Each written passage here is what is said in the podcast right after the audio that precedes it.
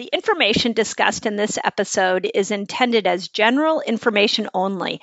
It is not intended for one-on-one medical advice, and you should always consult your healthcare practitioner before making any changes.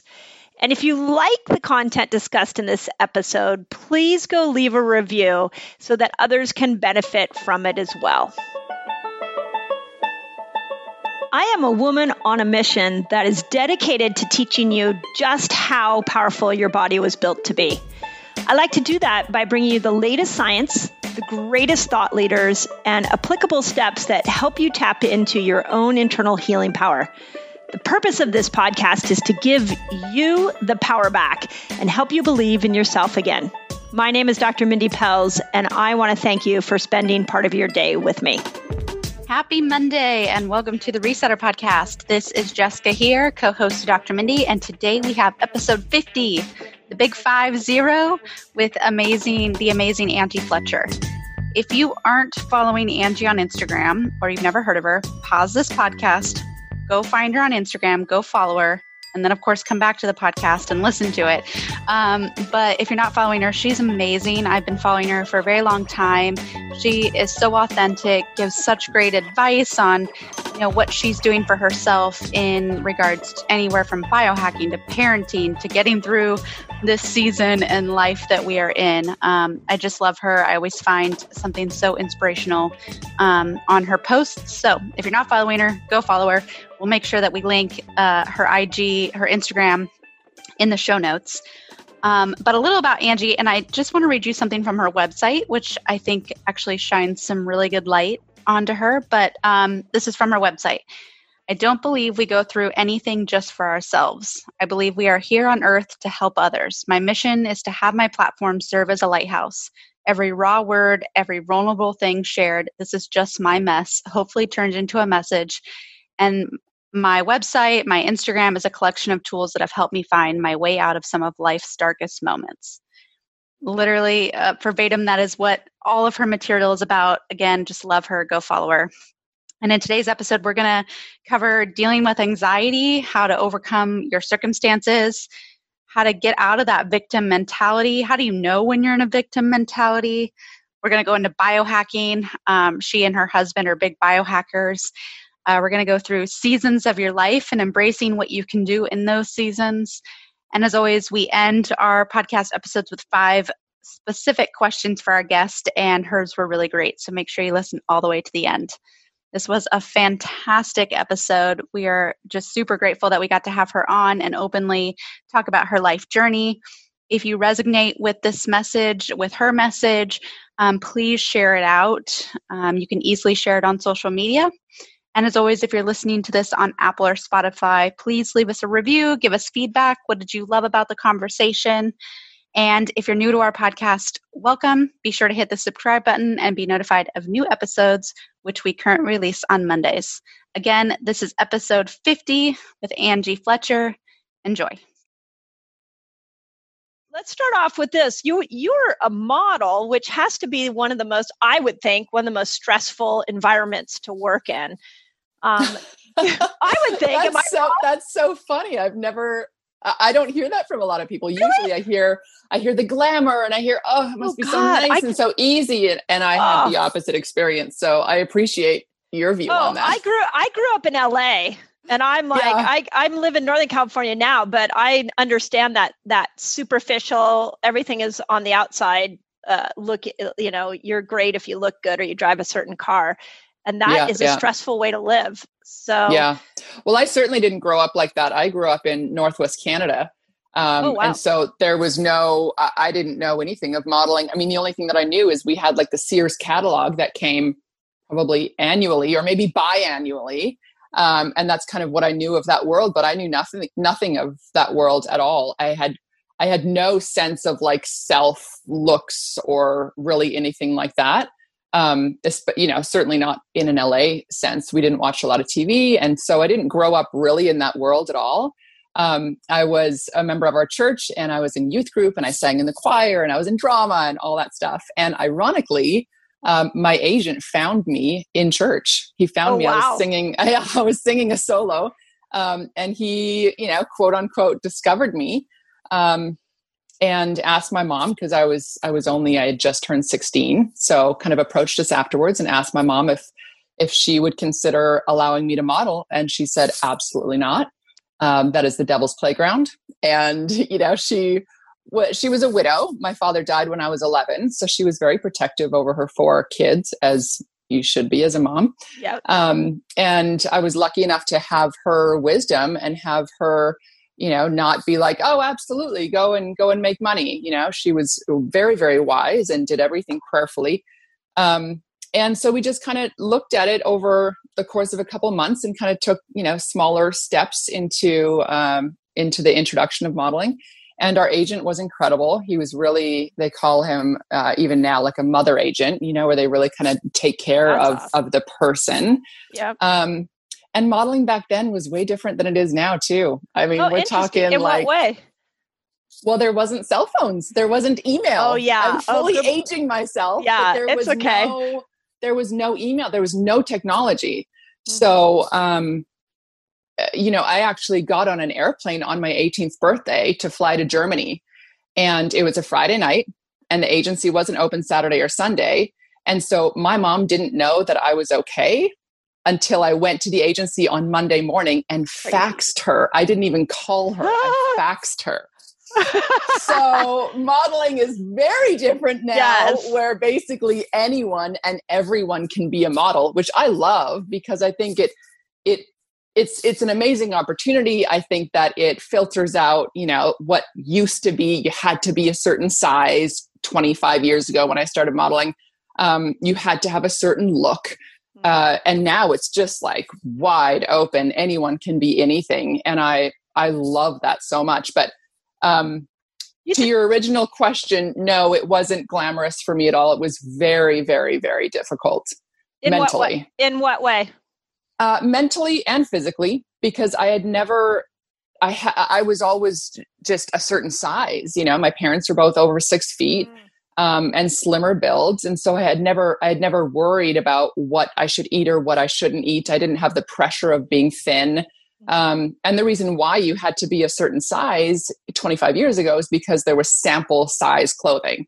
So there was, when you would shoot for a catalog, which I did a lot of runway catalog editorials, they would only have a certain amount of clothes, because then they would produce them, but they wanted to shoot them before so that you could promote before the magazine comes out, right? Okay. So they only have a certain amount of sizes where they would only make one size, a sample size, and you would have to fit into that sample size. And the only time I struggled with my weight was when I started modeling.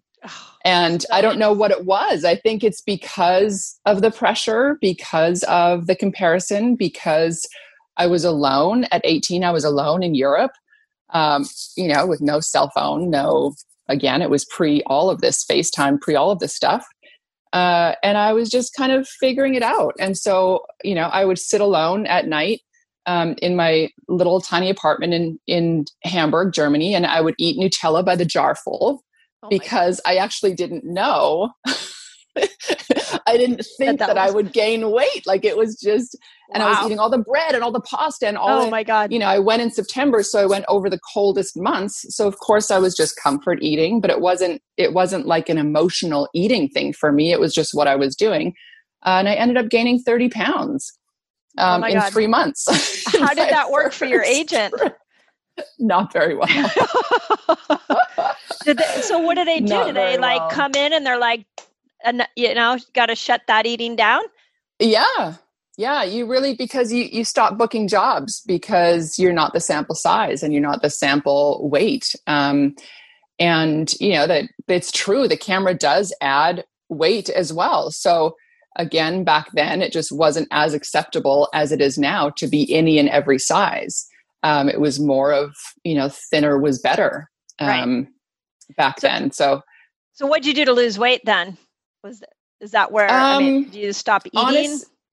Honestly, yeah, it was it's where my unhealthy relationship came to food, because this was before I had all the tools that I have now. And so back then, you know, at 18, all I really knew was, okay, I'm just going to stop eating. I'm just going to starve myself.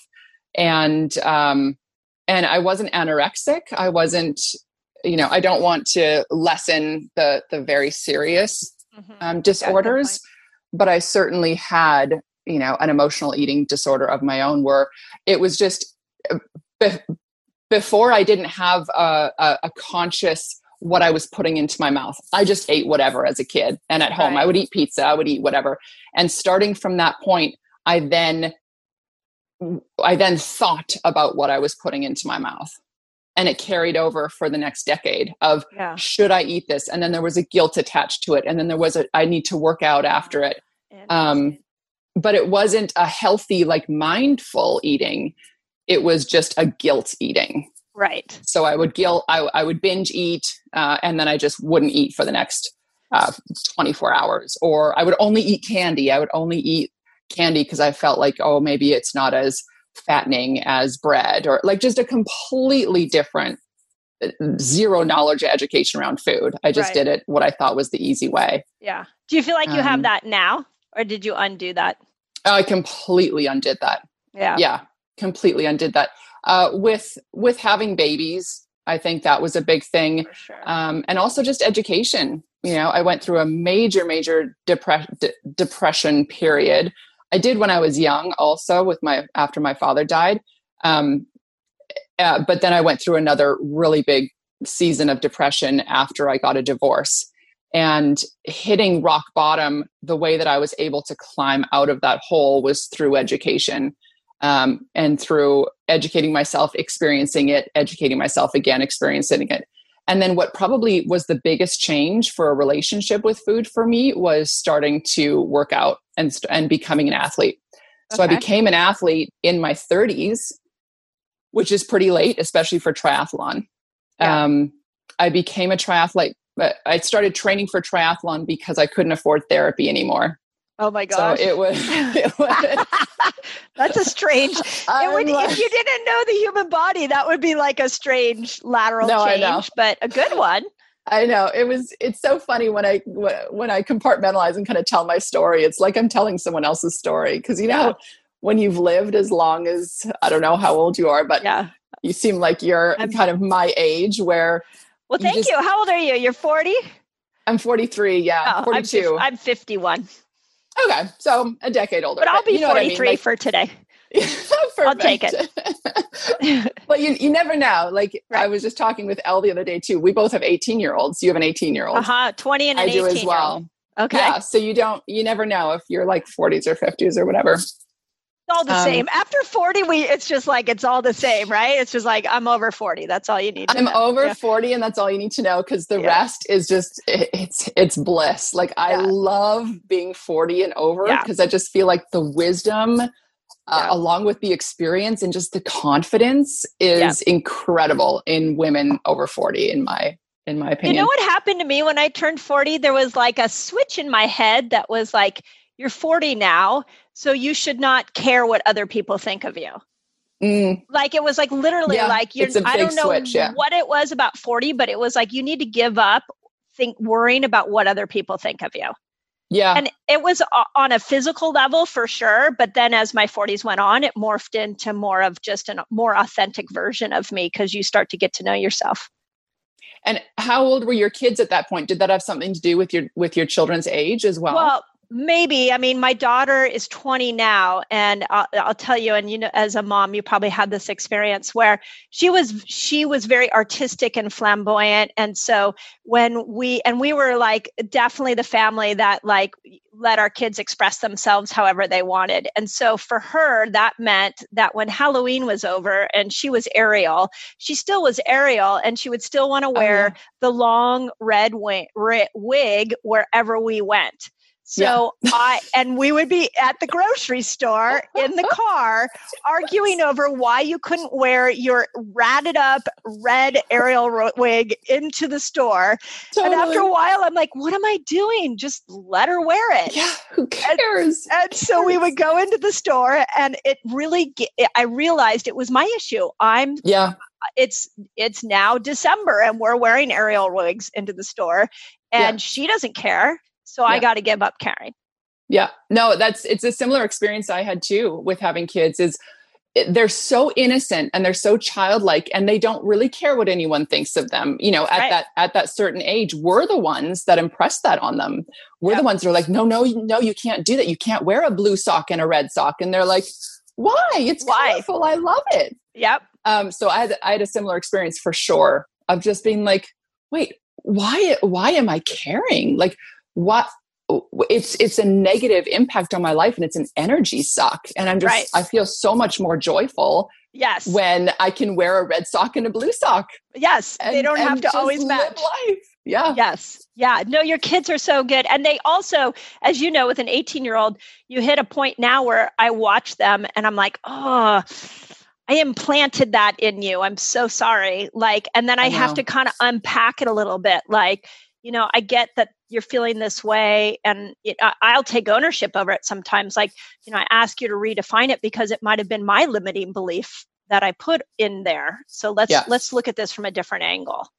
Yeah. So yeah, I feel the same way. And it's a relationship too, that I had with my mother as well before she passed away was knowing what was her issue. That maybe she didn't have the same communication tools as we do now. And she wasn't able to admit that, but before she died, I was able to say, okay, that is your issue. And that's okay because you don't have the tools of forgiveness or you don't have the tools of letting go of that, but I don't need to own that anymore. Mm-hmm. Yeah. So I think, going up or going down. Did you verbalize that to her? I did. Yeah. How'd she after take it? She was incredible. Yeah. I give her huge props for learning right up until she died. She died when she was 65. And she kept on learning and kept on changing and kept on reinventing herself, which I think is incredible for that generation, that post-war kind of generation, because they certainly had no tools, you know? Right. But yeah, I'm very grateful for that because I didn't speak to her during 3 years after my divorce because she didn't agree with it. And I just had to do what I had to do. And probably more painful even than going through my divorce was feeling like I was having going through a divorce with my mother as well, which was kind of double as painful. Yeah. Yeah. Yeah. But we were able to reconcile and before she died. And I'm so grateful for that. Yeah. What brought you, what was the moment that allowed that to happen for the reconciliation? Like, how is it just take one person coming back into the relationship and saying, hey, let's do this differently? Honestly, it was time. It was time where, you have to be okay with being in different seasons. Mm-hmm. I had to be okay with that because over the course of 3 years, I grew immensely. And so did she. And it's interesting because we ended up writing each other letters that I still have letters that I haven't opened up from her. What? Which is really interesting because she's been gone now for 4 years. And honestly, I just talked about it the other day because we were going through files and I said to my husband, I was like, I don't know if I want to open these up because she was in a place then that she isn't now and certainly not now that she's gone. But I don't want to open that up and open up something that she wrote when she was in a season of hurt and disappointment and someplace that she wasn't before after we reconciled. Mm-hmm. But I was in therapy. So I was able to, write emails and write letters to her. And then I think it was just time. And I think at some point in life, I realize that you can either have a relationship or you're not, and then you're going to have regrets. Mm-hmm. So you either, it's a give and take of what you can handle and what you can't. Yeah. And because my father already died, I really wanted to have a relationship with my mom. But we weren't able to at the time of my separation and my divorce. So she went through 3 years of healing and growing and, talking to different people. And I did too. And I think after those years, we came back together as different people. We weren't the same people that we were 3 years prior. So I think both of us had gained tools of communication and gained tools of what we can handle and what we can't. And then we found a grounds of where we can have a relationship. And it wasn't a perfect relationship. I don't think that exists. No. But it was a relationship of mutual respect and unconditional love. Yeah. Wow. And I Powerful. Think that that's possible in most relationships that you choose. Yeah. When I was in my 20s, I was living in LA and I got the opportunity to hear Ram Dass speak. Mm. And do you know who Ram Dass is? Mm-hmm. Yeah. And he said something at the lecture that you get to either decide if you want to be right in a relationship or do you want to be happy? Mm-hmm. Because sometimes those two don't exist. Mm-hmm. And I think it's really powerful when there's so much animosity in relationships, especially family ones, and you can come back. Especially family, yeah. And especially your mother, like, that's intense. That's an intense one. Yeah. Go ahead. No, I want to go back to this because you said something, and this is where I'm always, when I'm chatting with people, I'm always thinking about it through the lens of my resetters, because we watch as they come to fasting and diet changes, and like, really what these people are doing is making a decision that they don't want to be in the traditional sick care system, that they're going to take health into their own hands. And I have so much admiration for that. Yet there's a mindset that needs to come with it, because Absolutely. In a more sick care system, we're not in control. We just do what we're told. And if it doesn't work, we blame the doctor, we blame the pill, and we go find another pill or another doctor. But what you said a few minutes ago really caught my attention, which was you had depression and then you had a tool to fix it. And then you got depression. This is the way I read it. Then you have depression, then you have a tool to fix it. But it's those painful moments. We have to have them to create the new tools. Do you think that's an accurate statement? Oh, 100%. Yeah, I love that. I think that pain has been my greatest teacher in life, for sure, because discomfort made me move. The more comfortable I was, the more I just sat back and stayed in my comfort. And the more discomfort I had, and certainly the more desperate I got, the more desperate I got to change and to find something that worked. And what worked at the time then evolved to when it didn't work anymore, but at least it was a stepping stone to then getting more curious of maybe knowing better and then doing better, if that makes sense. So if you get a painful moment now, do you go, oh, this is awesome, I'm going to learn so much from it? No.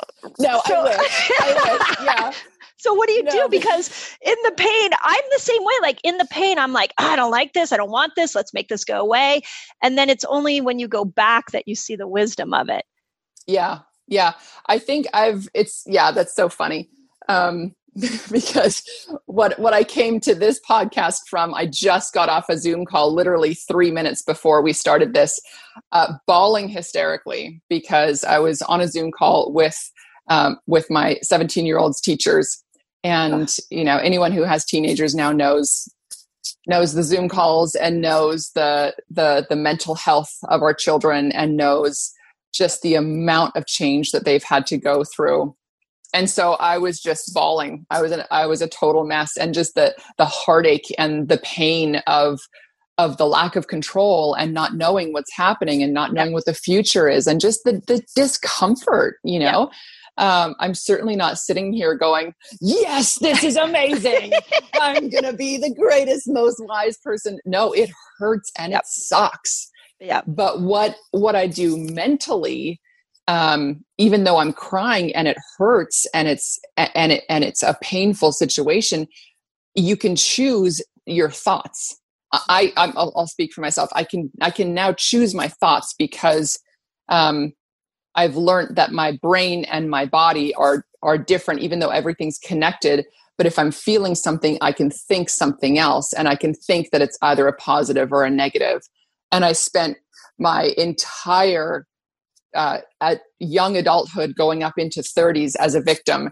And as a victim, I chose the negative, and I chose my thoughts of what I was thinking about myself, or the narrative of the story. So now I've learned that doesn't help me at all.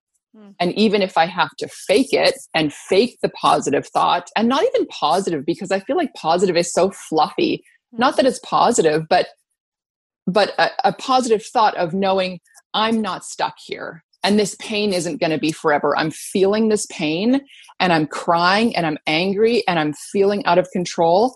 But this isn't going to be forever. And I'm allowing that pain to flow through me instead of getting stuck.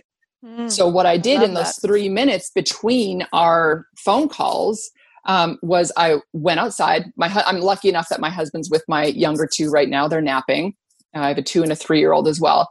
But I was able to get up, go outside, literally shake it off, do like a crazy dance, do this incredible breathing where I'm just bringing oxygen to my brain and I'm moving my body and I'm moving my brain and I'm, or not my brain, but I'm moving my breath. Right. And it changes your state. And sometimes you have to compartmentalize. I mean, honestly, I would have loved to have canceled this phone call because I would have loved to have just like, in that and I can't do it. But I was like, no, I'm going to compartmentalize.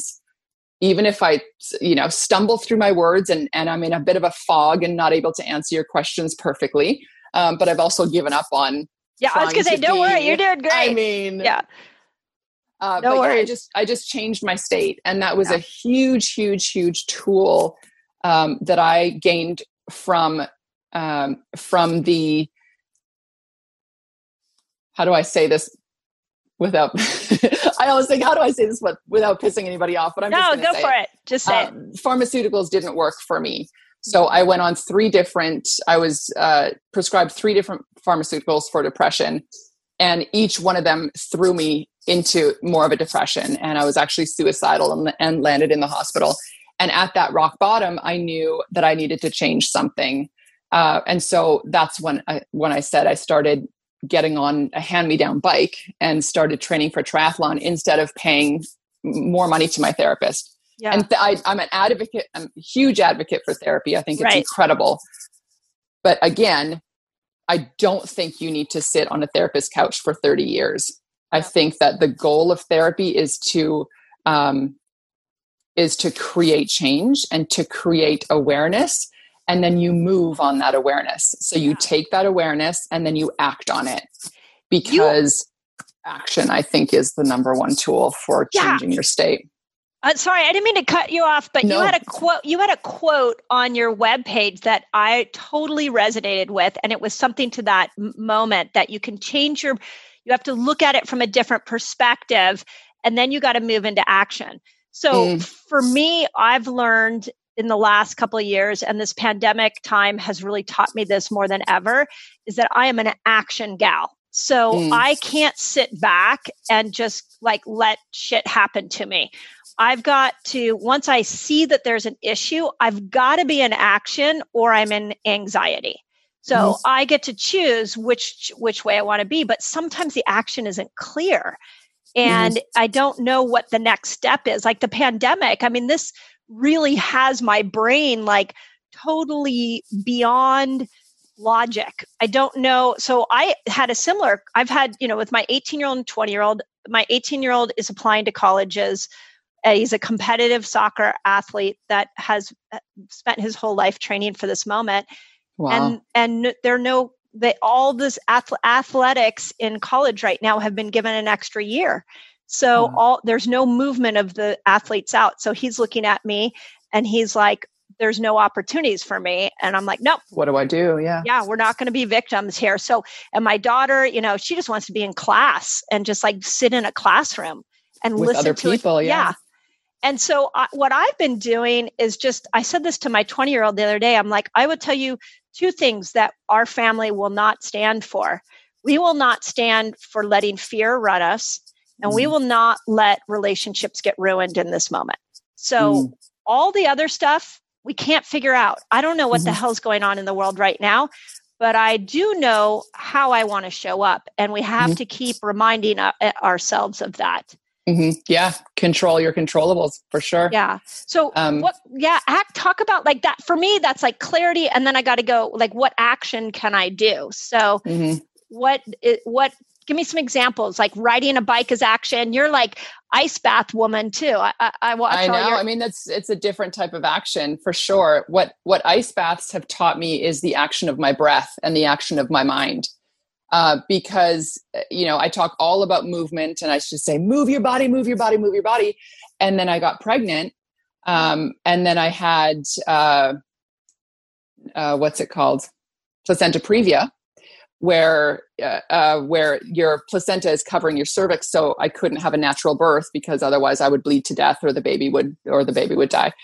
So that's why I had to have a C-section. But most women are put on bed rest, you know, if you have a lot of bleeding. And so I was like, well, what do you do if you can't move?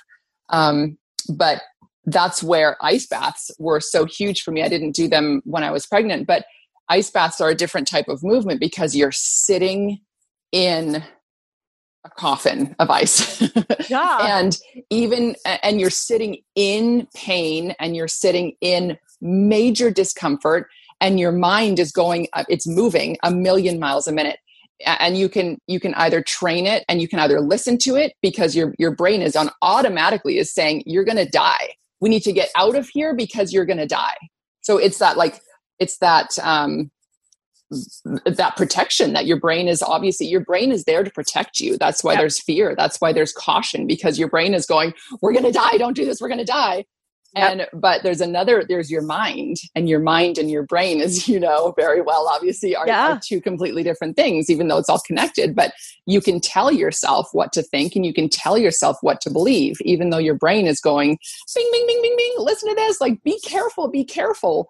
But the movement sitting in the ice bath was me moving my thoughts around and telling myself that you're okay. You can do this. This is painful, but just sit in it, feel it, be in control of your thoughts. And that's what changed anxiety for me. I did some other things before, but anxiety was huge with the ice baths. Not only just physiologically and scientifically knowing what's actually happening to your blood and to your vagus nerve and to all those things, but with my mind, I started realizing how powerful my mind was. Mm-hmm. And it's what triathlon did with me too, because I never knew what I could do until I did something that I didn't think I could do.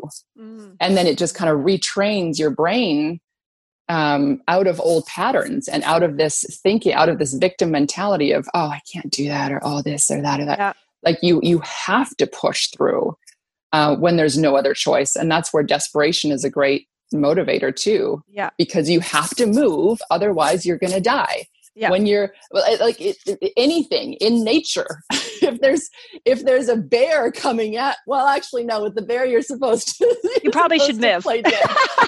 You should probably run if the bear's coming at you. Yeah, I don't know. Is it play dead or is it run? I'm not sure. Well, that's a good question. Mountain lions are what we think about here in Northern California. We don't think about bears too much, and it's you turn around and you stand up at it. Yeah, and there's that body, like there's that composure, there's that whole thing. But yes, movement for me, movement is life. There's the analogy of the pond or the rushing river. You know, you see a pond and it's just still. And it just grows all this mold and all this fungus. And it's just like this, you know, dirty pond because it's just sedentary. Or there's this rushing water that can slowly break through rock and is just like full of life and oxygen. And it's just incredible. So for me, I've wanted to always move. Yep. And when I couldn't move, then I still was able to move my thoughts and move my brain and move things in my head when I wasn't able to move my body.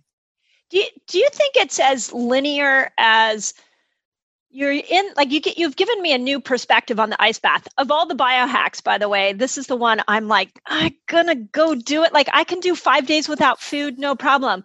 But now you want me to sit a few minutes in a cold ice bath and my brain. So you're giving me a new insight to look at it from a mindset training point of view, as opposed to, oh, this is good for my parasympathetic nervous system. Like to use it as, hey, when you get into an adverse situation, because you've done these other things, you have trained your mind to be able to handle that.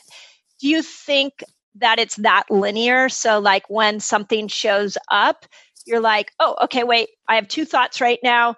I get to choose which one I'm going to grab onto. Do you think that the mind works that quickly after a couple of ice baths? Or do you think you have to have like a lot of different experiences for you personally? Yeah, I was going to say, it's different for everybody, right? Everyone deals with things differently. For me, it took 5 years and 5 different therapists for me to know it was right to actually file for a divorce. Mm. So from separation to divorce, it took 5 years. Yeah. For some people, it takes 5 minutes, 5 days, 5 weeks. I don't know. I think it's different for everybody because everyone has a different environmental conditioning. Everyone has a different childhood. You know, everyone has different voices and different experiences. I don't think anything's linear at all. And that's why it's hard to be in a social position like you are, or like I am, anyone with an audience. It's hard because it's like, I share my own experience, but that's not going to be the same experience for anybody or for everybody. And some people they'll have results in their first time. They'll have incredible results. Other people, it will take consistency and consecutive action for 3 months to break through old habits or to break through just incredible hardship that they've had to endure. Yeah. For me, you know, it's funny because you can see my progression in the ice baths. I have 3 highlights of over 100 videos each. So I have over 300 videos where you can literally see the progression physically and mentally. So my first ice bath was literally, I was in and I was out and I was like, I can't breathe. That was so cold. Oh my God, I'm going to die. That was so cold. And then it literally goes to 9 minutes of me talking. I take the phone in with me and I'm talking to the phone and I go in and I control my breath and then I talk for 9 minutes while I'm in sub-zero temperatures. So it just goes to show like the progression and all. And that took me probably about a year. I think that was from like July to July. How often do you do ice baths?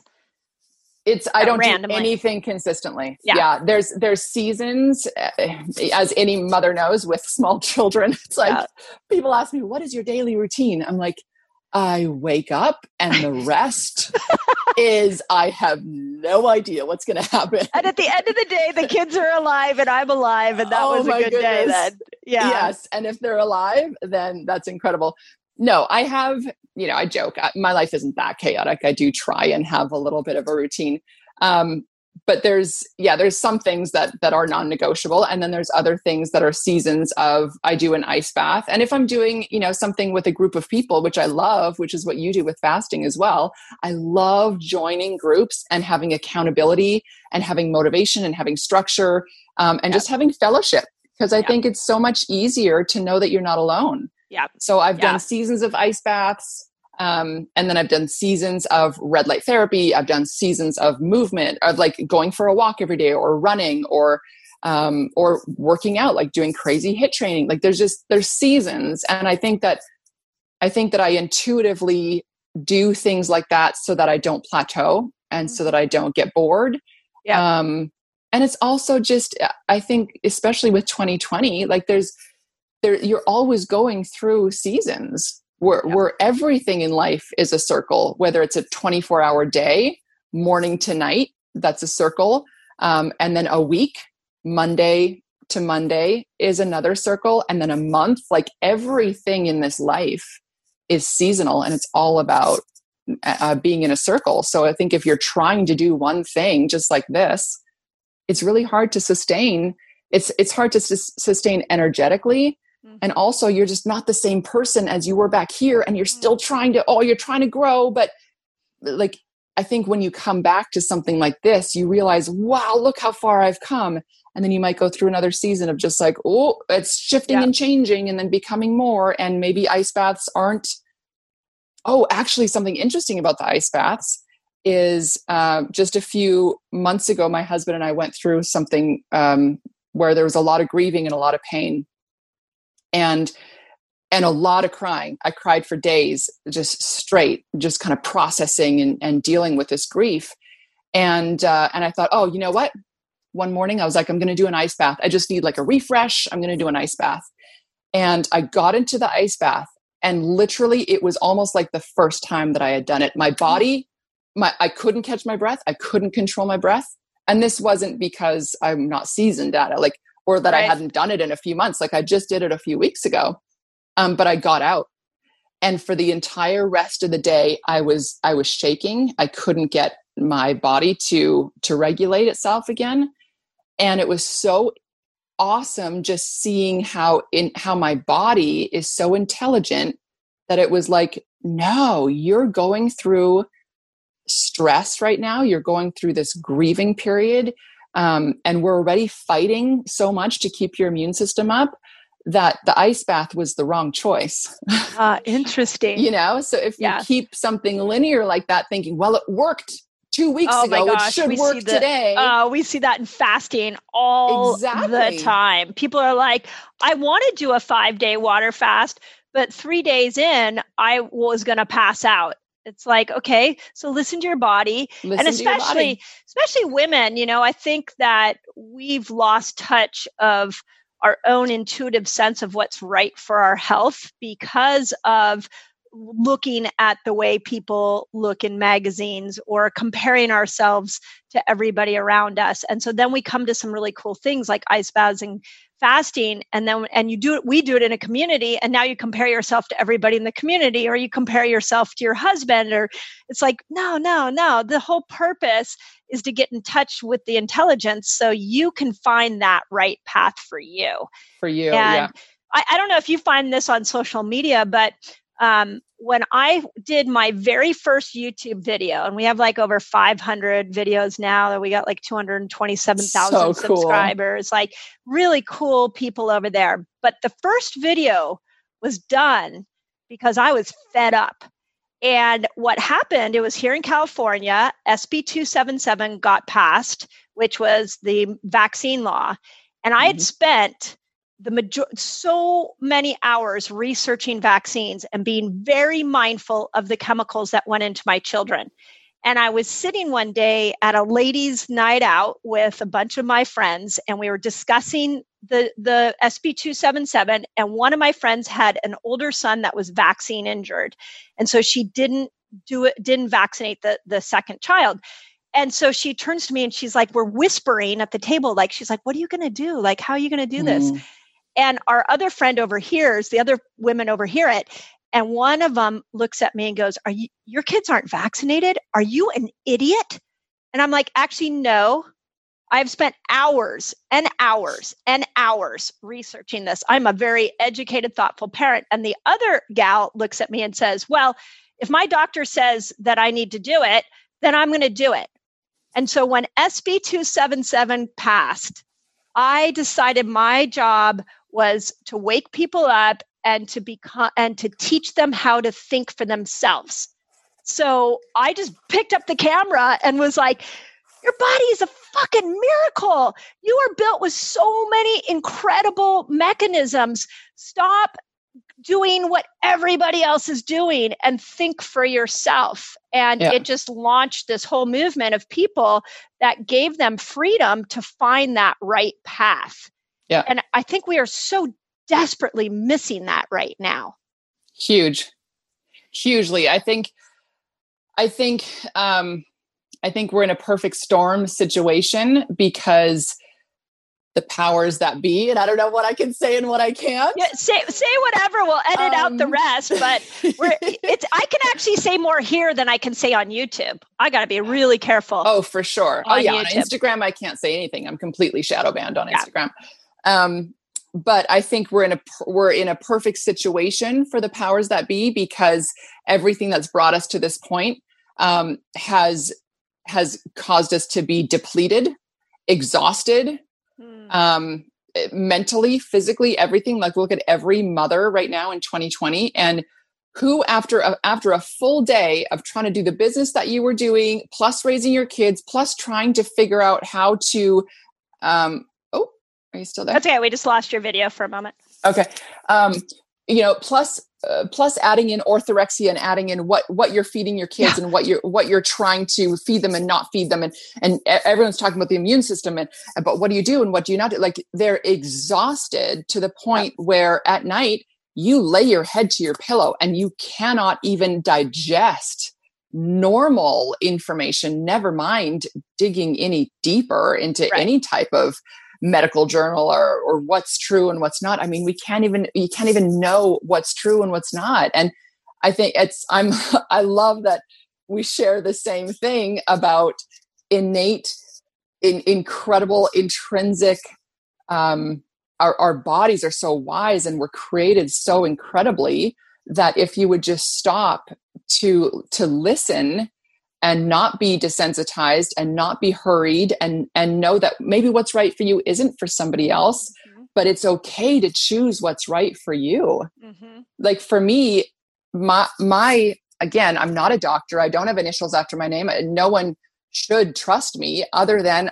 I'm an expert in my own body. I'm an expert in my own experience. Yes. So when I have a product that works for my cold sore, for example, it's not because I read a medical journal on it or did any type. I mean, I researched what works and what doesn't. And for me, it's this ozone oil that my husband is advanced certified in ozone therapy. So thankfully, he kind of did the research for me.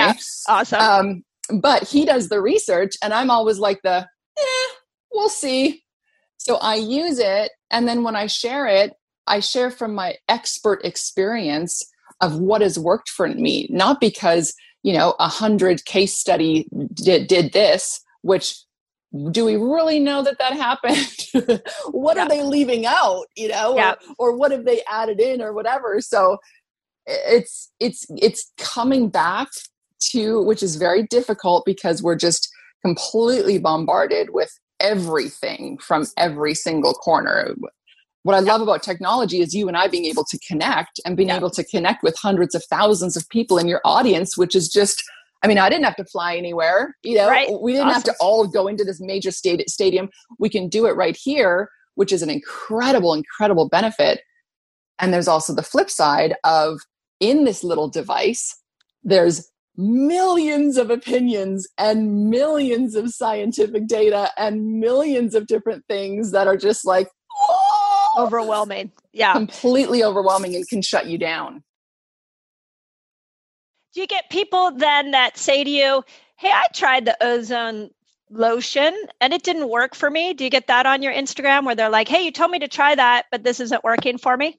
I haven't with the ozone yet because it's that good. I know. Ozone is just ozone. Everybody. It's incredible. But yeah, for sure. When I talk about beauty products or when I talk about, I mean, what else do I talk about? Certain supplements, or certain things. And that's why I'm a huge advocate, just like you are, for doing things in your season, especially with fasting. I get asked that all the time. Do I intermittent fast? Do I water fast? Do I do the ProLon system? Like, what do I do? And I share some things that I do, but I certainly say, if I do a certain type of fast, I'm like, if you want to join me and if we're on the same cycle, awesome. Then join me because I am starting on this day because it's the first day of my period. Well done. And I don't want to fast before when my body's actually thinking that it's revving up for protection and revving up to want to, create this baby. Yeah. And then when I haven't created the baby, then my body's like, oh, okay, perfect. Let's cleanse, let's purge, let's do this. Let's kind of start on a new circular season. It. Yeah. So, I love it. I think though just on healthcare alone, but at probably our society in general, we're just people. And I see this like in my community, people just like, just tell me the answer. I just want to know the answer. So exhausted. It's like there's a virus, just mask up and just stay masked until we tell you to vaccinate. And it's like, no, wait, that's how we create more suffering.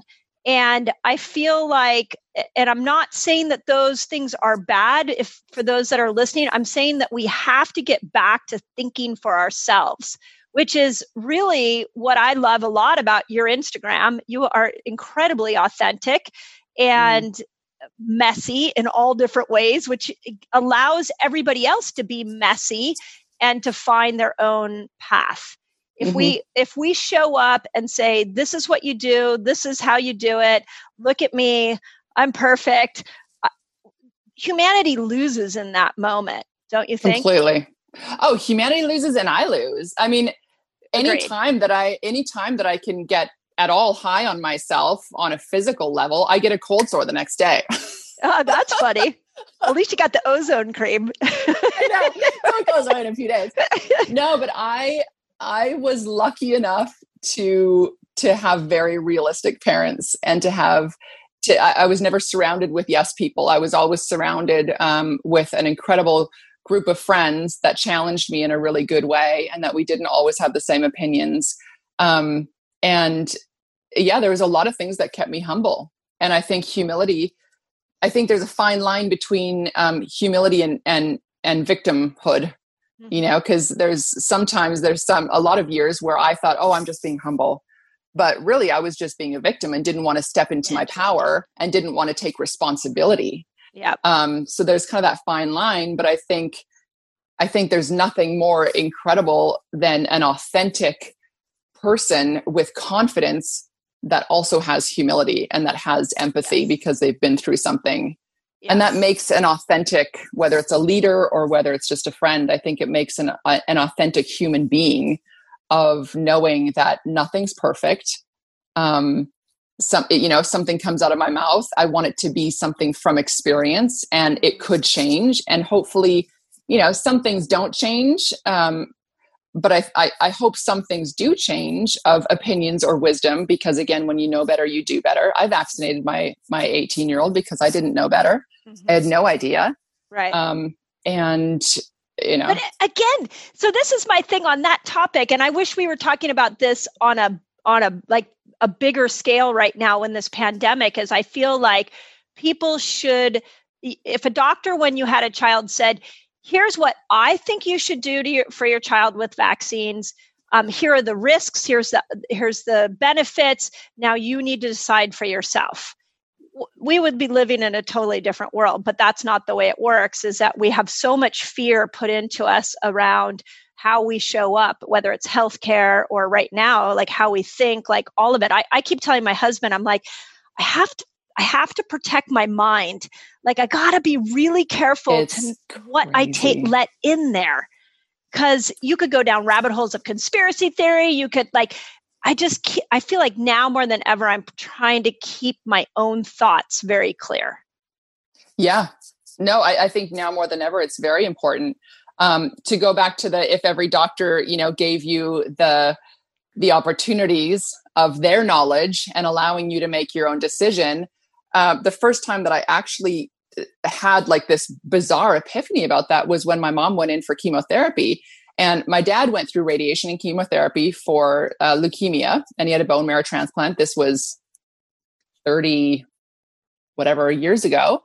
And then now my mom, when she was diagnosed with colon cancer, she was kind of going through the same things, because it's just what you know, cancer, right. Like it's C equals C, cancer equals chemotherapy. And so she kind of, you know, was asking the doctor about chemotherapy, asking about all this stuff. And she kind of knew that she wanted some alternative method rather than losing the hair. And she was a nurse. So she also knew that, like, you know, what this does is it completely lowers your immune system. My dad didn't die of cancer. He died of pneumonia because he had caught a cold while he was in remission. Yep. And, you know, they back then, they weren't worried about building up his immune system whatsoever. So my mom was kind of like, okay, well, I'm going to go to these doctors and I'm going to ask, you know, every single doctor said chemotherapy. Boom, boom, boom. That was the first thing. And after her fifth doctor that she went to, she flew to the States, because I'm Canadian. She was in Canada. She flew to the States, and she was in tears, begged this doctor to be truthful with her and say, is there another option? And he literally went like this on the desk, almost did like one of these. And he goes, so if I don't tell you to do chemotherapy, or if I don't encourage you to do chemotherapy, my license will be revoked. Wow. And that, for the first time, I was like, wait a second. Wow. What do you mean? And it threw me, it took me to go down that rabbit hole where instantly I was like, oh, wait, so you know, people are now in this day and age, people are coming down hard on influencers, right? Where they're like, how dare you promote this or promote, how do I know I can trust you? You're just being paid to say this. And I want to be like, you know, Kermit the Frog, like with the thing. I'm like, but you'll do anything your doctor says. Right. You don't think they're getting paid for everything that they're promoting? Yep. Yep. And not to throw doctors under the bus. They have an incredible amount of knowledge, but there's an incredible amount of knowledge that is at our fingertips. Yep.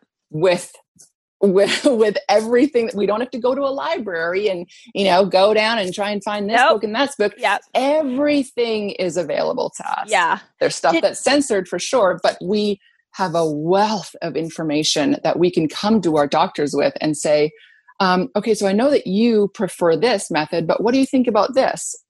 And if they're like, nope, then maybe find another doctor. I was just going to say, find another doctor. Yeah, my mom eventually found a doctor. She did. That helped her with what she was going through. Unfortunately, it was too late, and she detoxified. She detoxed too heavily, too quickly, and she eventually died of kidney failure. Wow. But yeah, you know, it's always the if. But she wasn't in the right season to do what we would have wanted her to do. But if she would have, who knows? It could have been a lot different. But wow. So you have a 2-year-old and a 3-year-old. Is that what you said? Yeah. Okay. So how do you train? Because that's a fresh brain. That's a clean, a clean palate. Theirs, not mine. Theirs. Right. Yeah. I mean, I thought about this a lot as I was parenting, is like just really being conscious to get them to think for themselves. Yeah. So, you know, I think just from what I know about neuroplasticity and our brains, the older we get, the harder it is to think for ourselves, the more ingrained.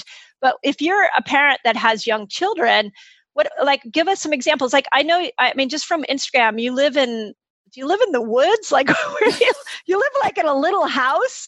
Tell me about what you're doing, because that's already out of the box. And those kids are already learning that you don't need to live in a big mansion with a big fancy car to be happy. Yeah. It's funny because, you know, I went through this with my older son because we moved to Los Angeles when he was 6 months old. We lived in New York, had him in New York, and then we moved to LA. And New York, wealth is seen differently in New York than it is in LA. Oh, in New York, you can be a millionaire, but you're still living in a closet. Oh yeah. Cause it's New York. You're still living in like a tiny little apartment. And then you come to LA and you're a millionaire and you have a millionaire's house typically, right? You start with a millionaire car because everybody in LA drives. So the car is more important than the house, and then you get the house. It's funny because that's the first thing we got before we bought our house. So we moved to LA, we rented so that we could kind of suss out the situation, but we did buy a BMW. Yep. I always use that example. We bought a 5 Series. Yep. I used to say people are paying more for their car payments than their apartment, because in LA, that's what matters. Yeah. Because before quarantine, you know, everyone was driving around in their cars all day long. Yeah, that's right. I raised my older son quite differently than I did my younger children. So we, you know, moved into the typical Hollywood, West Hollywood, $2 million home. And we had all of the friends, all the celebrities. And so my son's friends were all celebrity friends, and, you know, everyone had the big stuff. And then I got divorced and couldn't afford, I was the one that moved out because I was the one that chose to leave and moved out into an apartment that I had never paid my own phone bill. I had never paid for anything on my own. I was very, very young. And just allowed my husband to steer the ship, and I wasn't worried about paying bills or anything like that. Anyway, it's a longer story. But over a decade, I went from being very wealthy to not being able to afford gas in my car. Wow. And I painted my friend's baseboards so that she would have a reason. She was giving me cash under the table anyway. She's an incredible friend. But just so her husband could validate her slipping me cash. Funny. I painted their baseboards. I literally went to Home Depot, bought baseboards, installed baseboards, painted them, and she gave me cash for gas for my car. And then that was kind of around the whole time where I was starting to train. And then with my training, I was able to mentally get back on my feet and able to work again and start making my own money, which eventually went into building another business. But in all of that, and then also with losing all of my material possessions, it was around the same time that California was going through crazy fires. This would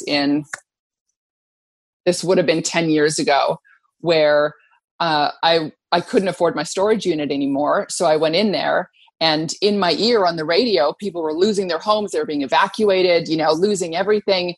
And it was one of those moments for me too, where I was like, there's a brain switch here. Instead of being a victim of, I can't afford this anymore, there's always the comparing up and the comparing down, right? Yep. So I was able to make a choice to actually give all of this stuff to Goodwill, because I had to downsize. And it went from downsizing to downsizing to downsizing.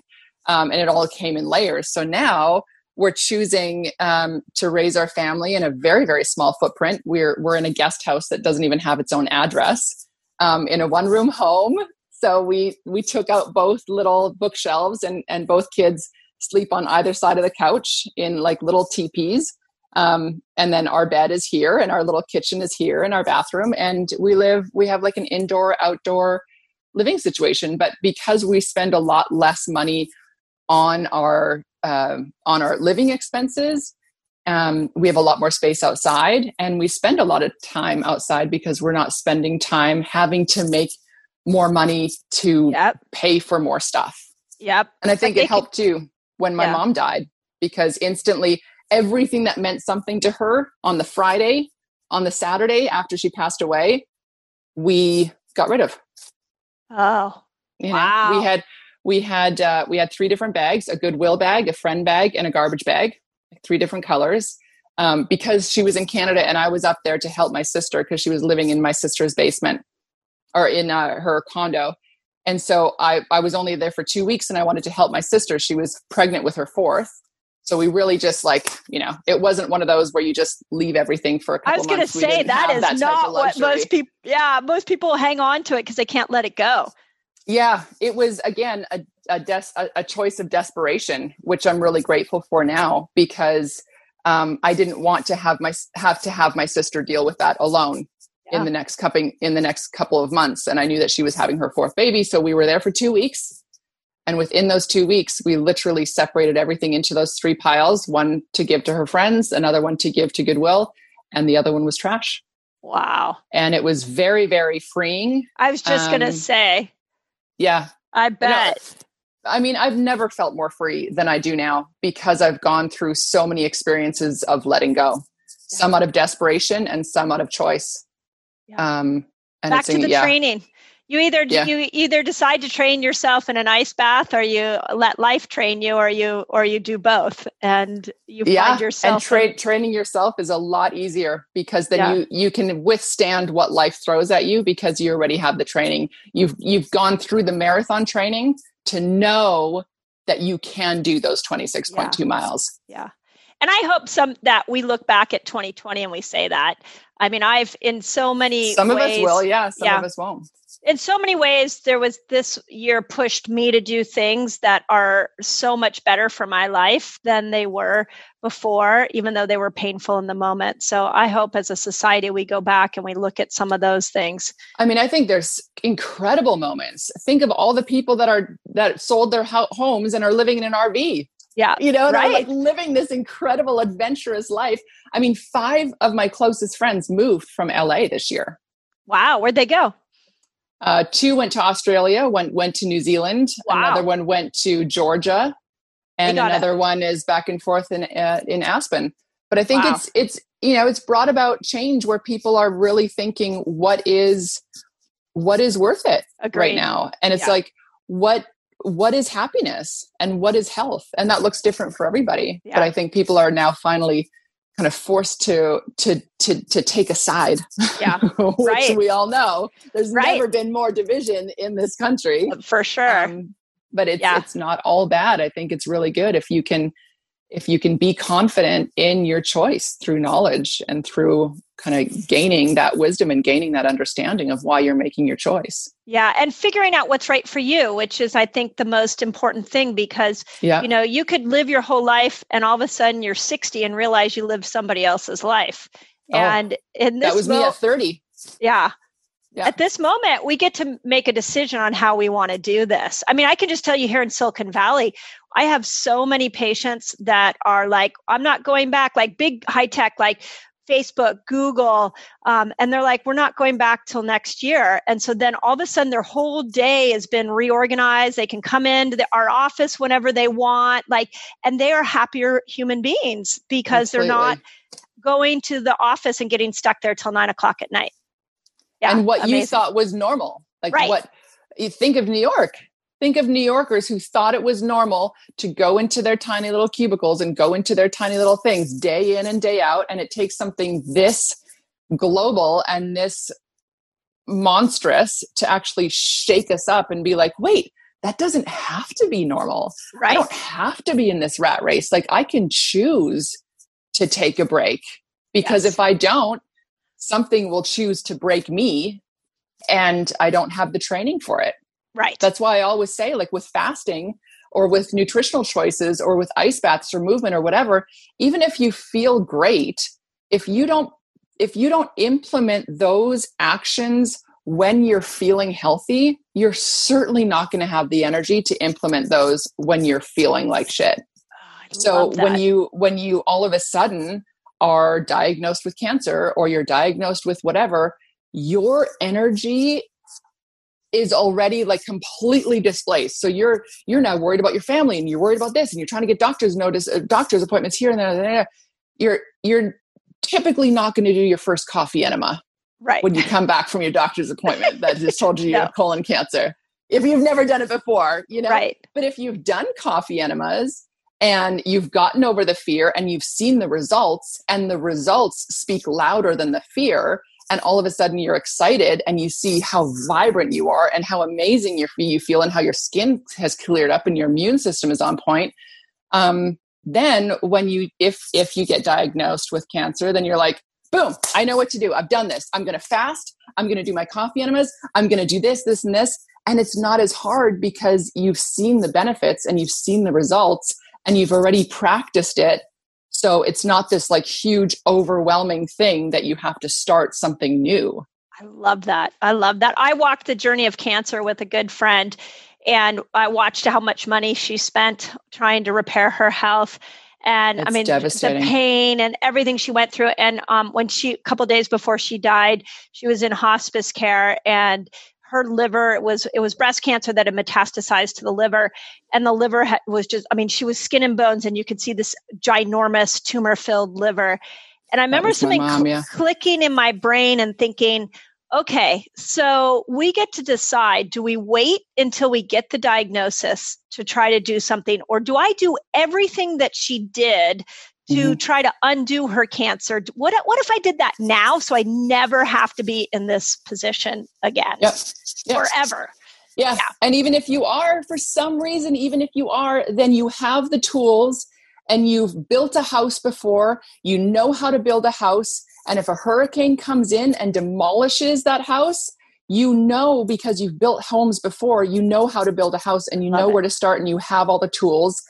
And you can rebuild your house. Yeah, I love it. But it does take practice. I have a couple other questions for you, but before I do that, you have to tell me your favorite biohack. So, like, your husband does he own a biohacking center or an office, or what does he do? I know. He's like the biggest, what do you call it? Like, not anomaly, but what's when someone's like super private and super. Oh, like, so he doesn't. Oh gosh. Yes. That's how my husband is too. Yeah. So he doesn't, he wouldn't want to leave. And I'm just like, oh, let me tell you about my sexual past, you know? And oh my gosh. Arland's just like, wow, really?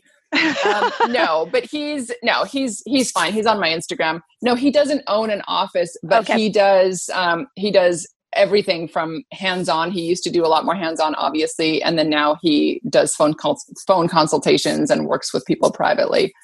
But he is I just swallowed a hair. Hold on. It's all good. Extra minerals in there. It'll be good for you. I know, right? Let me just put some collagen in there. Yeah. So he was a model also for 20 years, but before that he did prerequisites for chiropractic. So he's always had he's always had an interest in how the body works and the mind-body connection. And on a personal level, his mom suffered for years and years with back pain and did a bunch of different surgeries. And he watched his mom for a lot of his years growing up in bed and in pain and in the hospital in traction and stuff. So he, from a heartfelt level, has always wanted to help people. And I don't want to call him a healer because that sounds really woo-woo, but he really is, because he goes to the root of why someone's having symptoms. Then he deals with those symptoms. So he works on the body. But as you know, with that, he also deals with the mind and everything from nutrition all the way to scar tissue and, to everything. So, I have all of the biohacking tools that I have because we've invested in it for his work. So I don't know if we would have invested in it before, but he's able to use it for work. So almost like it feels like it's okay to spend that amount of money, because I wouldn't have spent the amount on myself, which is so funny because like we were saying, but all of a sudden you get diagnosed with something and money just flows out the window. Right. And you find it, the money you didn't know you have all of a sudden. So what's your favorite tool that you guys have? I hate to say it, but it's seasonal. It's completely, that's great. It's completely seasonal, because if we had to leave, So if we were evacuated, or if, something happened where we had to leave and we had to choose one of our biohacking tools, it would probably be our ozone units. Okay. Awesome. I think the number one thing would be our ozone units. Now don't quote this is me saying, I think ozone would be number one. And then number two would be our PEMF unit. Yeah. We have one of those. Yeah. That thing is amazing. It's basically, it's the most upstream in our opinion. It's the most upstream that you can get when you heal the, Dr. Pompa's whole thing, when you heal the cell, you get well, or heal the cell to get well. Yeah, heal the cell to get well. Yeah. Yeah. Yeah. So I think the most upstream tools would be the PEMF and the ozone. I do the PMF. What I've been doing through this craziness is I'll pop on it at 7.8 is the frequency of the earth. Mm-hmm. And when I'm feeling unearthed or like I'm getting stuck in the energy of the world, I just pop myself on that thing. And it's like somebody tranquilizes you. It's within minutes. You are so relaxed. It's crazy. It's completely grounding, and it's incredible what you can feel on that cellular level, because so many things are invisible. Like Wi-Fi is invisible. All of these inhibitors to our immune system and to our brain that's causing brain fog and all that stuff. You can't see it. Yeah. So it's if a car is coming at you, you feel like, oh no! I mean, there's going to be an accident. We don't see all of these invisible things now. We don't see the glyphosate. So we don't see all of these things, and so. Even with a PEMF, it's something that you really you can't see it, but you can feel it. And then right away you can feel what you weren't doing before, and you can feel that this is actually working. Yes. It does have that immediate one. Okay. And then I have 5 questions for you, but before I do that, I have to ask you, because what you think of your Joylux. I saw that you talk about the Joylux. And a large piece of my audience is menopausal women. And when I heard about the Joylux, I'm like, this is a gift to all women. Yes. For real. It's so funny. I just did a live the other day. So that's why it's just here on my... It's amazing. On my bedside. And again, I was saying on the other live too, I need to actually, before I talk about it, I need to dive into the actual research of it, because the company's probably like, you should maybe read a little bit more about it. But I just know experientially wise that it's incredible. So I don't know what your audience knows or Well, so I can tell you what all the menopausal women use it for is that there's so much dryness that happens as you move through menopause. Sex becomes difficult and you lose the tightness of the inner vaginal area. So when I learned about it, we use red light therapy in here. And I was like, red light therapy for inside the vagina? On the inside? That's brilliant. Yeah. Yeah. No, yeah. I thought the same thing. So I instantly thought red light because I have a lot of toys. I love toys and tools. Yeah. But this is the first one that I saw that was a medical grade device that was like FDA approved and all this stuff. But I was like, but I don't even care about that because a lot of stuff that I do isn't FDA approved, as you know. Yeah. But red light was the first thing that I was like, red light on the inside? That completely makes sense. It's like ozone insufflations. They make sense to me, or coffee enema. Like anything that you do on the inside is amazing. But then also with the vibration, with the timing of it. And what I didn't know, because I haven't read, but I didn't see or read or hear anything, that there's one thing on here, whatever you call it, not tone, but there's one, I think there's 12 different vibrations. Yeah. And one of them I found that when I clench, when I do a Kegel, this responds. So it responds with a bigger vibration. Yeah. And then I let go and it kind of goes back to the normal vibration. Oh, I didn't know that. And then I clench and it vibrates harder. Yeah. So I don't know if that...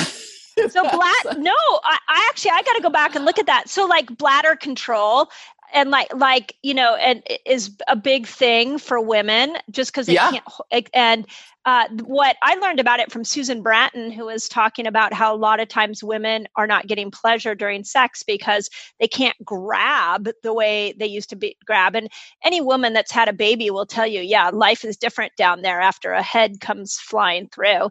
So head comes flying through, but also just your pelvic floor. So when you think of just your anatomy, your pelvic floor is that sling, that beautiful little sling that holds up all of this stuff. So when you're pregnant and you gain however many pounds, it doesn't matter if it's 20 pounds or if it's 100 pounds, all of that weakens your pelvic floor. So if you're not doing pelvic floor exercises when you're pregnant, which is just such a pet peeve of mine too, if you go back to like us just giving up all of our common sense and just saying, oh, you know, there was no doctor that ever told me to exercise when I was pregnant.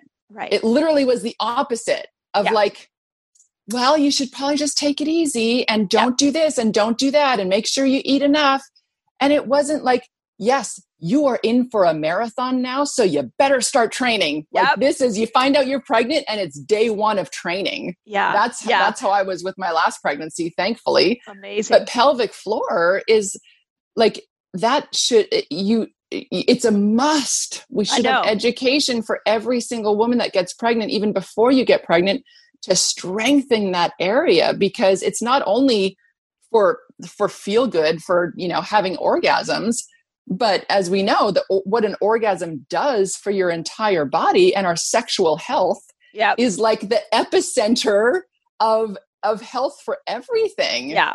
Yeah. But it's bizarrely not talked about enough. That's why when I was preparing for this, Jessica's like, she just went on and talked about Joylux on her Instagram. I'm like, oh my God. And she goes, she actually showed the thing. I was like, that's amazing.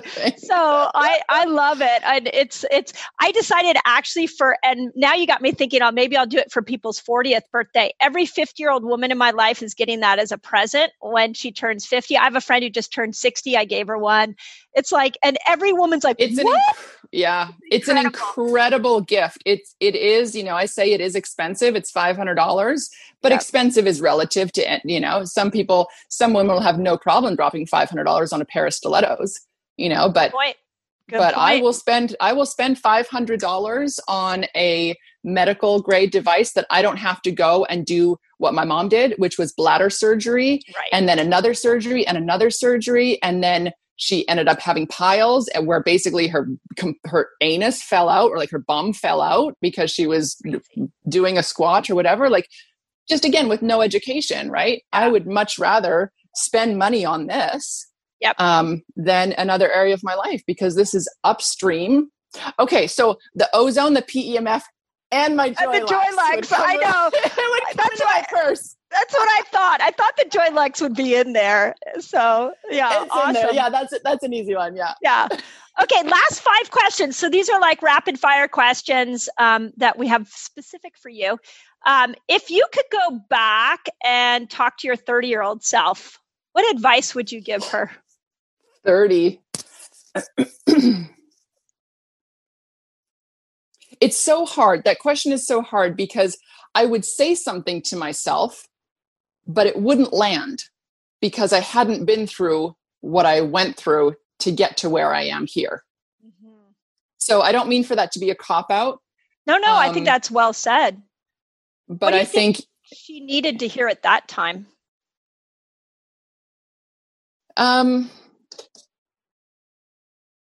She needed to know. I wish I would have had the tools of knowing that I have a choice of choosing happiness and that I didn't have to choose to be sad to feel validation, because my whole life I had chosen sadness as an identity. And I don't know if it's because my dad died when I was 11. So it was kind of that like prepubescent whole thing of like, you know, I'm sure Dr. Freud has some study that he did on that, you know, but yeah. Something happened there where my dad was taken away and I was this 11-year-old little girl. And then, you know, every relationship after that was imprinted with the fatherless little girl, you know? So, right. I chose an identity of sadness because that's what got me attention as a little girl. Yep. And it's so interesting when I look back because I had huge physical issues that were caused from my depression. So back pain, insane menstrual cramps. I would be out of school for 3 or 4 days out of the month because I had such bad menstrual cramps. And all of those things now, knowing that I have tools to actually not have cramps anymore, which is, you know, a different topic. Maybe you needed to put her in an ice bath. See, but the thing was, is you could have thrown me in an ice bath at my 30th, and I would have had no tools to know what to do with it. So it really, I wish I would have known about the choice of happiness, the choice of thoughts. I wish I didn't believe that my thoughts and my emotions ruled me, because I thought my emotions were just my emotions and you can't control them. And so my emotions controlled me and my thoughts controlled me, where a decade later, I now know that that's false, that I can control my emotions and I can control my thoughts. Yeah. I think a lot of people don't even ever learn that. So it's wonderful. Yeah. Yeah. One of the things I love about the way you show up on Instagram, and I think the fact that you were a model is even more powerful because you show up so authentically and you give the rest of the world, and especially young girls, the permission to be authentic. So what would you say to girls right now who are watching social media and making the decision on how they want to act, how they want to look based off of what they're seeing on social media? I mean, it sounds cliche because I feel like a lot of people are saying it already now, that social media is just your highlight reel and to not compare. I think the best thing that we can do for ourselves and for our kids, it's hard because, you know, I use social media for my business. A lot of people do. But I think what we all need to get back to, kind of circling back to what you said at the beginning, is authenticity and is the power in ourselves. So I think a big tool is to shut off social media. I haven't watched The Social Dilemma yet. But obviously I've heard all about it. Yeah. But I think a huge thing that is in our control, when everything in the world seems out of control, we can still control to shut this off. Mm-hmm. So yes. We can use it for business, or kids can use it for school or whatever. But when there's like a heightened anxiety that comes with comparison, then it's in your control to shut it off. Yeah. I think that's true. that's pretty powerful. Yeah. So you can use it for business, use it for whatever you need to connect on, yeah. but then shut it off and connect to yourself yeah. and connect to another human being. Yeah, I love that. I love that. Okay. I know I was going to ask you what the 5 things are that you do every day for your health, but now that I've talked with you for the last hour and some, I'm going to ask one thing, because I think your answer will be like, I don't know, every day is a different day. I do have my top things that I try and hit a day. What are they? Number one is hydration. Hydration, right. I think sets my entire day up for success. So first thing I do is Ion Biome. So I take Dr. Zach's Ion Biome, because otherwise nothing will connect in my cells. So I feed that first. And then I drink water. I literally carry this around like a crazy person. Awesome. And I either put it out in the sun and add a little bit of sea salt to the water to structure the water, so it actually hydrates you instead of just makes you pee a million times a day. So hydration and Ion Biome, and then supplementation. I take supplements like a crazy person daily, because I might not have time to eat what I should eat for sustenance and nutrition. So whether I'm doing greens, like my Organifi, I have a whole system of Organifi that I do morning, noon, and night. Just easy stuff that's mm-hmm. That's mindful, but that's also really quick and doesn't take a lot of time, because I certainly can't do a coffee enema every day. I can't do a sauna every day. I love when I compare myself to people on social media. I'm like, how do they even have makeup on today? Like, when do you have time to do your hair? Like, I had a bunch of Zoom calls today. So I just kind of like, I do my hair and makeup, but most days there's other things that are important. I'd much rather take time to make sure I go for a walk, or make sure that I'm outside as much as I can be. So the non-negotiables are Ion Biome. And that sounds like a weird QVC like ad. It's not at all. It just, it's changed my mind. Us too. Yeah. Like, we talk about it. Yep. It's a I always tell people that if there was one supplement, it's not really even a supplement you should be on. That's it. So agreed. Yeah. So non-negotiables are Ion Biome, hydration, supplementation, movement, and laughter. Yeah. Because I know I'm going to cry. I'm going to cry. That's a given. Like, that's not even a choice. I'm just going to cry. Yeah. And so I need to make it a choice to laugh. And typically it's with my kids or whatever, but laughing changes things. Yeah, big time. It's a great state changer. Okay, who are the 5 people you follow on social media that you're like, oh, you got to go check these people's social media out? Oh, that's a good one. Gosh, I would almost have to like go on to. I know, right? Okay, so let's think of more like Zach Bush. I mean, like people who have really impacted the way that you think and you appreciate the messages that they're sending out there. So maybe it's not even social media. Maybe it's people you've interacted with. Well, you would be huge on that list. I think following someone that is educated and that is current, but that you also carry an empathy with you as well. So there's people that have your amount of education that literally are just like, whoop. It's like that Charlie Brown teacher is like, But I appreciate, and Dr. Zach does this as well. I appreciate someone with education that doesn't need to use the big words, even though you have it in your vocabulary, but you can talk normal, and you can talk on a level of person to person that I understand and that lands with me and that actually triggers change in me.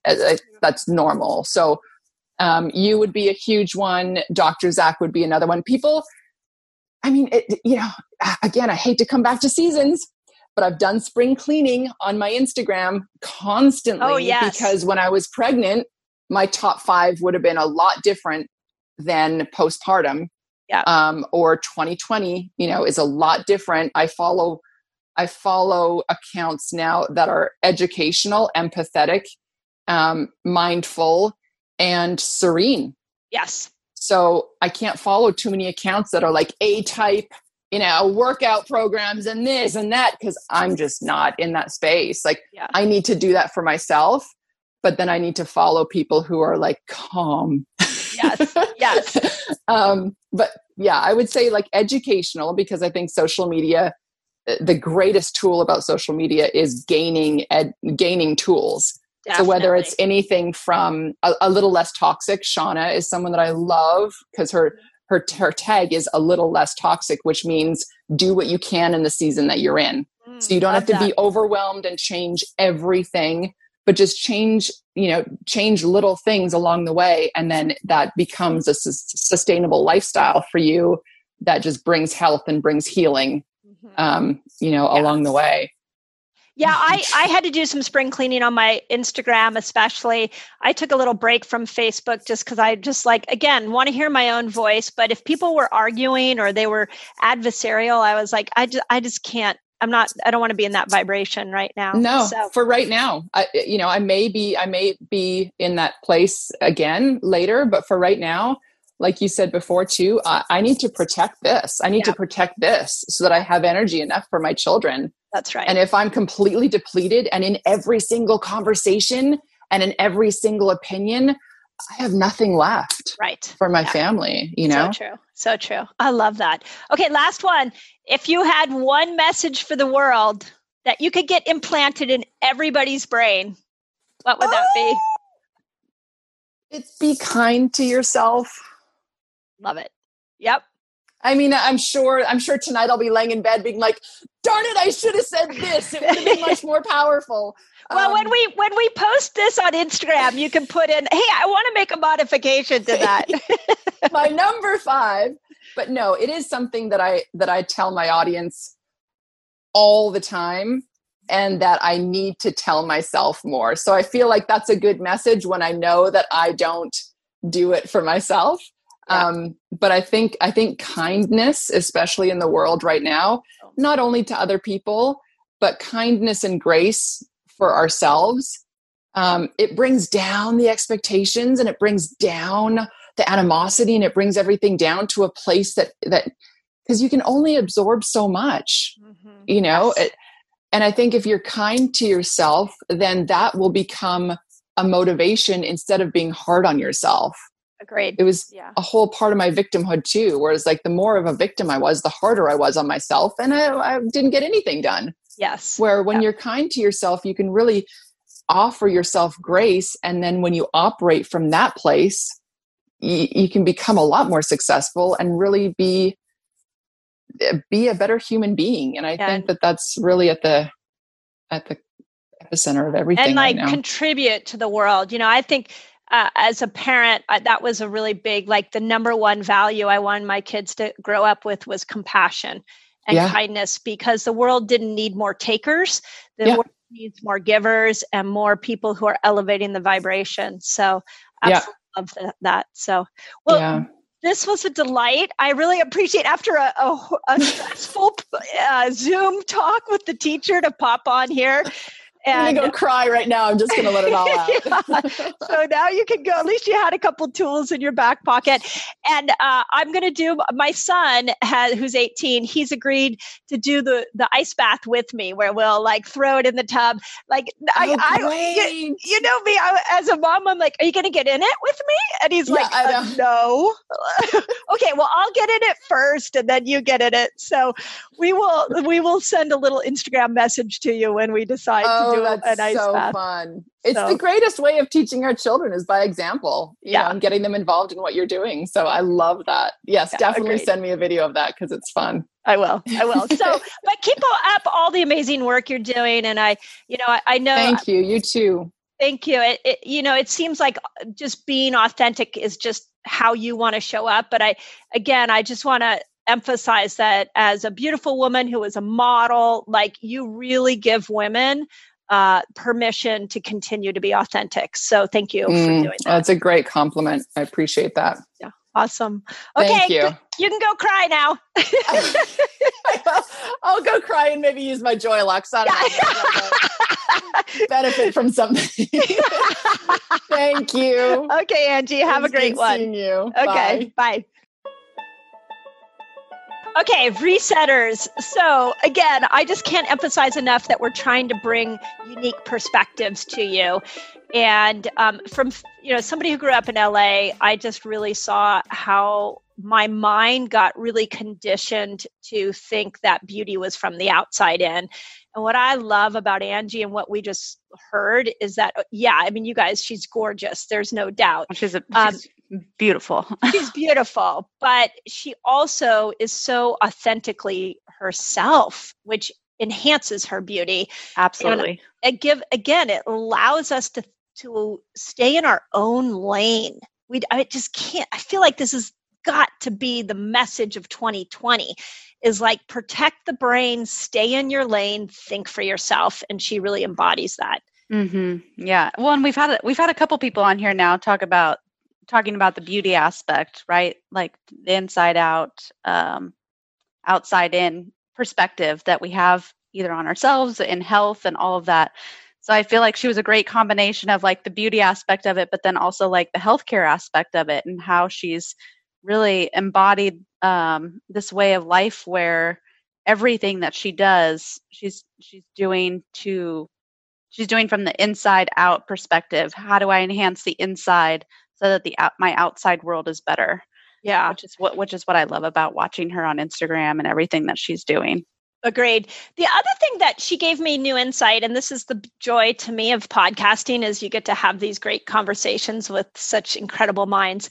But the ice baths. So, and I think fasting definitely falls in this category as well, where it is mental training for those adverse moments. And I remember when the pandemic first hit, I would say to our resetters, like, we trained for this moment. But what I thought I was saying at that time, or what I felt like I was saying, is your immune system will be strong. And now what I realize is I want to go back. In fact, we have a fat burner reset call on Tuesday. And I want to go back and say, actually, I want to add another line to that and say, you're also training for those adverse moments. Because just like the ice bath, when you're fasting, you start thinking like, oh my God, I'm going to die. I'm going to pass out. Is this safe? What's going on? And you have those breakthrough moments. So I love how she uses the biohacking tools for mental training like that. Yeah. And I love how everything she talks about is in a circle. I thought that was there was something in that clicked with me. 'Cause you know, she talked about the fasting, how she even does like fasting for her hormones. I was like, oh, she got so excited when she said that. I know. But as she was talking, it was making me think, last week I had a conversation with Andrea and she was asking me, what am I doing for my fasting? And I was like, oh, I pretty much do OMAD. And she's like, you love what? OMAD. You need to like stop doing OMAD so much. You're going to tank your hormones if you want to ever have a baby. And I was like, oh, I guess I've been doing the linear model. It's right. Fasting OMADs become easy for me. I've been linear and I've stopped doing so much of the circle in terms of fasting. So I loved how she put that into perspective though. Yes. Yeah, agreed. And she kept saying the circle. I love that in the seasons. And we use the word variation. But what I've learned as somebody who is like, tell me how to play the game, and then I'm going to work really hard to succeed at the game. So right. Whatever the game is, right? So with the fasting game, it's like, oh, is it to go 5 days every month? And then you start to, with what we teach around fasting for women's cycles and eating for your stress levels. Like when you start to get into that rhythm, there's so much freedom. Yeah. It's like so freeing.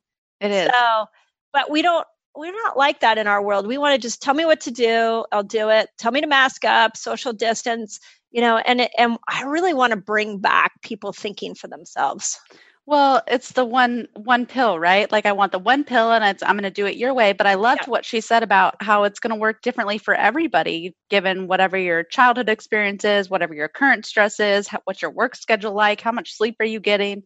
They all come into play with whatever it is that you're trying to do. So there's no one size fits all answer. And I can only imagine, it's funny, I was going to show you this. I can only imagine the amount of DMs. I mean, I know the amount of DMs we get. I can only imagine the amount of DMs that she gets about people like saying, well, this didn't work for me, or what about this, or giving their whole life story. But she got this message the other day. Did she put it on a big post? Oh my gosh, it was amazing. Oh, I can't find it. She got some comment. She was talking about Arland. I think she was talking about how he went on to talk about EMFs or something. I can't remember what it was. That's her hubby. And somebody wrote back like this really mean comment about how ugly he was and uneducated. What? And I was just like, it just gets me thinking the amount of, if you want to follow somebody, follow them. It goes back to like the social media, like follow people that inspire you. If what the person's saying does not inspire them, please don't take the time to write a nasty DM. No. Right. Yeah. But how many of them do you think she gets about the Restore Ion Biome? I've seen some of the nasty ones people send about this stuff's nothing. It's just expensive. Yeah. What happened with Joylux? I didn't even look at that. I haven't seen. Comments. I don't know.